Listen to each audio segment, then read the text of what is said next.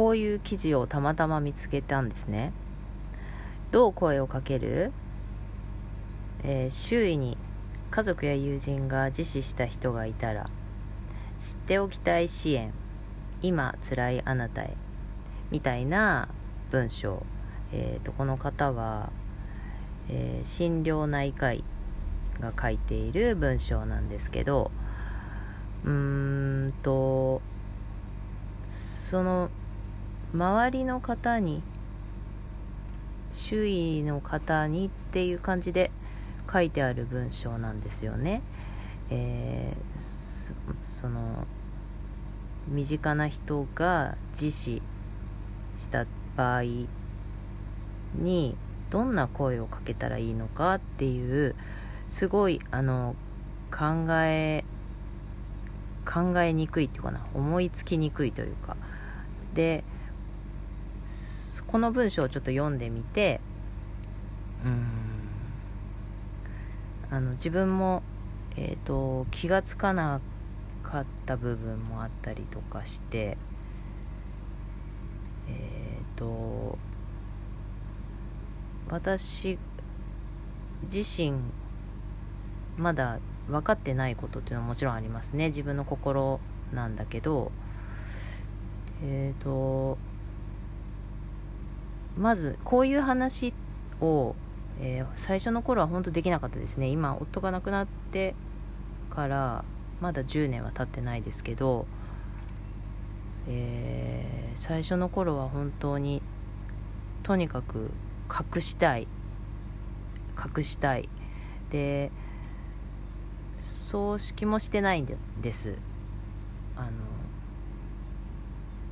まあこういう話もな。なんか言われると思うから今まで言ってこなかったっていうのもあるかもしれないです。それぐらいあまりこう話したくない、え知られたくない、えー、声をかけられたくないという気持ちがすごく強かったです。もうめちゃめちゃ貝の中に入っていたいみたいなそんな感覚でいました。で、えー、そういうものがこう和らいでいったというのは、まあ、時間が時間しか解決しないんだっていうふうにも思っていたりもしました。でまあ時間が解決してるのかっていうのもちょっとうーん分かってないなまだ。でもうんと時間が経ったとしてもこう思い出す時はありますね思い出す頻度が増えた減ったっていうのもちょっとそれはわからないなでこういう記事が目について多分うんと目につくってことは多分自分で拾いに行ってると私はいつも思ってるんですけどなんかそういう時々こんな風にして思い出すタイミングっていうのが来るんですよね。でそういう時はあこっちに帰ってきてんのかなって思うようにしてました今までは。あ今までこれから これからそういう風にするつもりはないわけじゃなくてそんな風に思ったりしてでうんあのその時に感じていることを感じたり、えー、思ったり考えたりしていたんですけどこういう話をこうなんか私がこう感じているみたいなことを発信することで、えー、なんかどういうどういう頻度になるかとかわかんないけどなんかこの経験を何か何か、えー、何かにしたい みたいな気持ちになってきたその前には感じていたそのなんか同情されたくないっていう気持ちが結構強かったんです。でまあそれドラマによく出てきませんか？同情同情するなら金をくれて私あのドラマ見てないんだけどうん同情はされたくない。なぜなぜなのかっていう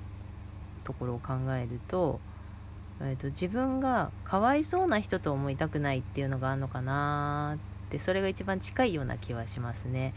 あの私はかわいそうな人じゃないって怒っているドラマのそのワンシーンとか私結構こびりついてたりもするんですどのドラマだったか誰が言っていたかどんなシチュエーションだったかっていうのは覚えてないんだけど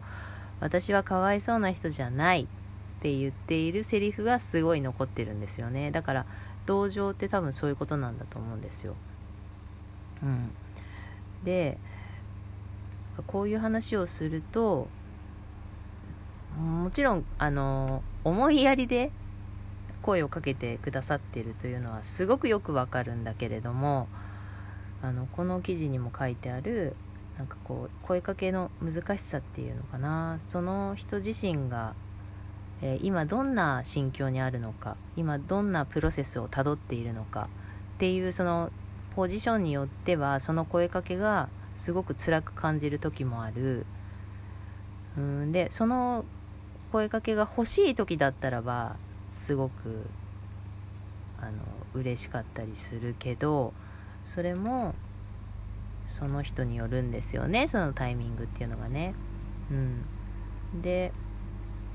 だから私はどうしてほしいっていうのもこう言いにくい感じがしています。あ言うつもりはあんまりないけど どうしてほしいっていうのを言ったとするけどその時はだからその後またこうしてほしいっていうのが多分違いますよね。うん、だからあまりそういうのは言わないようにしているけど 本当本当言い方悪いけどほっといてって思うことの方が多いです 本当嫌な女だなでもねあのうん。そう思う。だから私はえっとほっとくっていう意味もいろいろあると思うんだけどあの私もそのこの人心配って思う人大切な人のそば、えー、にいるつもりでいる、えー、で何かあったら、えー、私ができる範囲で手を差し伸べたいと思っている。そういうこう自分を整える。いつでも手を差し伸べられるように自分を整える。ことがその大切な人への、えー、私、うん、大切な人への思いやりだと私は思っているんです。あのこれ押し付けてはいません。皆さんに私にこうしてって言ってるわけじゃなくて私はこう思うっていう気持ちなんですけど、うん、でで私も自死遺族としてのこう感情気持ちっていうのがあのあるけどこれはこう人によって、えー、いろいろと感じ方とか違うと思うんですね。でそのプロセスもこのさあのさっき紹介した文章の中にも、えーと、いろんなプロセスがあるんです受け止めていく受け入れていくまでのプロセスがでそのプロセスは順番通りに、え、順調に進んでいくわけでもなくて人によって順番が違うとか行ったり来たり何度もしながら次へ進むっていうこともあったりとかそういうこう道のりが違うんですよね。うん、だから本当に同じって思ってしまうことがすごく怖いなって思ったりするです。うん、で何が今日は言いたかったのか あのそういったことを、うん、これは私は伝えていきたいなと思っている感じです。えーと、その人がいろんな何かを受け止めようとする時受け入れようとする時に、えー、その人が心の中で、えー、歩いているその道のりっていうのがそれぞれのペースがあってそれぞれの道順があって寄り道する時もあれば走っていきたい時もあればそういうこういろんな歩いていき方があるっていうことがうん、あるなって思っているのでそういうのはあの伝えたいなと思っています。うん、あの私もこの文章を読んで自分で、えーと、自分のことだけどこう気が付いていなかったことも書いてあったりとかしてちょっとあこういうことだったんだ。だから私こうなんだ。ってちょっと思った部分もありました。なんでかな？なんで私こんな風なことを考えてるのかな？ってちょっとよくわからなかったことがあったんだけどあのそれがこう腑に落ちたというかまあじゃあ 異常じゃないんだって私が異常じゃないんだって思ったりとかして、うん、そんな風にしてあの自分を知るってすごく結構難しい。客観的に見るってやっぱり難しいっていうところはあると思うんだけどあのそんな風にしてこれ自死遺族の人だからっていうわけでもないですね。皆さんに同じようなことが言えると思うんだけど自分をこう見ていく自分を知っていくっていうのっていうのはあのいろいろなところからの、影響を受けながら